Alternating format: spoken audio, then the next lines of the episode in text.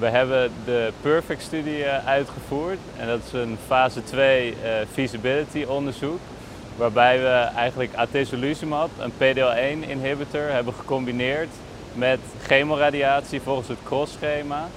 preoperatief voor resectabel adenocarcinoom van de esophagus. En eigenlijk in deze populatie, wat we hebben gezien in de CROSS-studie, is dat na vijf jaar uh, is 43% van de mensen nog in leven met adenocarcinoom. Dus dat is een groot gedeelte van de mensen dat de ziekte terugkrijgt na een operatie uh, en chemoradiatie. En, en dat is een probleem. Uh, dus eigenlijk om de overleving te verbeteren zijn we op zoek gegaan naar nieuwe soorten van therapie. En onder andere natuurlijk immunotherapie is ontzettend hot op dit moment. En checkpoint inhibitie is de meest gebruikte vorm van immunotherapie. En wij hebben inderdaad gekeken of dat ook in deze populatie misschien kan leiden tot minder terugkeer van ziekte, een betere respons op de preoperatieve therapie. Dus we hebben dat cross-schema met een checkpoint inhibitor gecombineerd. En we hopen ook dat die combinatie er eigenlijk voor zorgt dat patiënten meer gevoelig worden voor immunotherapie. Dus eigenlijk dat je door je chemotherapie en bestraling meer immuuncellen krijgt die de tumor infiltreren en daardoor ervoor zorgen dat immuuntherapie een betere kans heeft om effectief te zijn. Nou, wij hebben eigenlijk uh, in totaal 40 patiënten gerecruiteerd. Het is een eenarmige studie. Dus eigenlijk alle patiënten hebben de interventie met immunotherapie uh, gehad. Uh, daarnaast eigenlijk wat we hebben gedaan is dat mensen beginnen aan het cross-schema, dus aan die preoperatieve chemoradiatie. En we voegen daar immunotherapie aan toe in de eerste week, de vierde week van de chemoradiatie. Maar ook in de wachttijd tot de operatie, dus in week 7, 10 en 13, geven we nog immunotherapie als monotherapie. Uh, en daarna in week 14, 16, uh, week, tussen week 14 en week 16, krijgen mensen een operatie. Eigenlijk wat we tot nu toe hebben gezien, de studie is natuurlijk nog steeds lopende, maar tot nu toe zien we dat het haalbaar is om de behandeling te geven. Dus we zien eigenlijk dat het grootste gedeelte van de mensen kan alle kuren uh, atezolizumab afmaken uh, in combinatie met die chemoradiatie. En we zien ook dat het niet leidt tot een vertraging tot de operatie of tot meer chirurgische complicaties.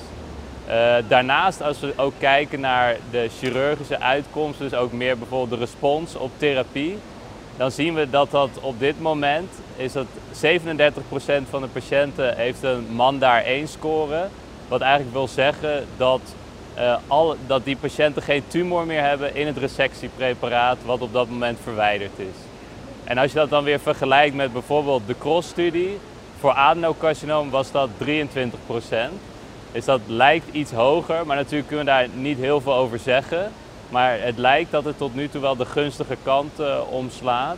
En misschien dat dat natuurlijk nog verandert als we de complete resultaten van de studie he, uh, hebben. Maar tot nu toe ziet het er gunstig uit. Dus wat we eigenlijk hebben gezien is dat een deel van de mensen heeft wel immuungerelateerde uh, bijwerkingen. En dan moeten we inderdaad denken aan een thyreoiditis of een colitis of een auto-immuun cutane huidreactie. En, maar dat is niet zo dat deze mensen daardoor bijvoorbeeld de behandeling, uh, dat ze niet meer de operatie kunnen ondergaan. Of de dat een groot gedeelte van de mensen daardoor de behandeling niet kan afmaken. En, en soms was het ook nodig om bijvoorbeeld corticosteroïden te geven om deze bijwerkingen te behandelen. Uh, maar het is niet zo dat we dit in, dit hebben in totaal nu bij zes patiënten gezien. En in het merendeel van deze zes patiënten was het ook goed behandelbaar. En hebben mensen ja, de behandeling uiteindelijk nog goed doorlopen.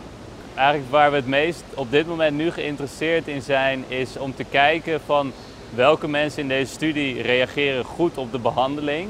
En kunnen we ook op basis van biomarkers voorspellen wie dat is. Dus we hebben bloed, ontlasting, uh, we hebben biopten van deze patiënten verzameld. En daarin gaan we onderzoek doen naar uh, markers om te kijken wie nou goed reageert op deze behandeling. Want we zien in die studie dus ook dat een deel niet goed reageert op de behandeling of niet zo goed als je zou willen.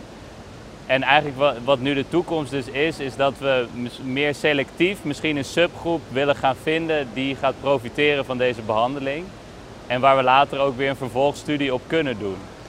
Uh, en natuurlijk eerst willen alle resultaten compleet hebben voordat we eventueel verder gaan met een, uh, bijvoorbeeld een fase 3 onderzoek.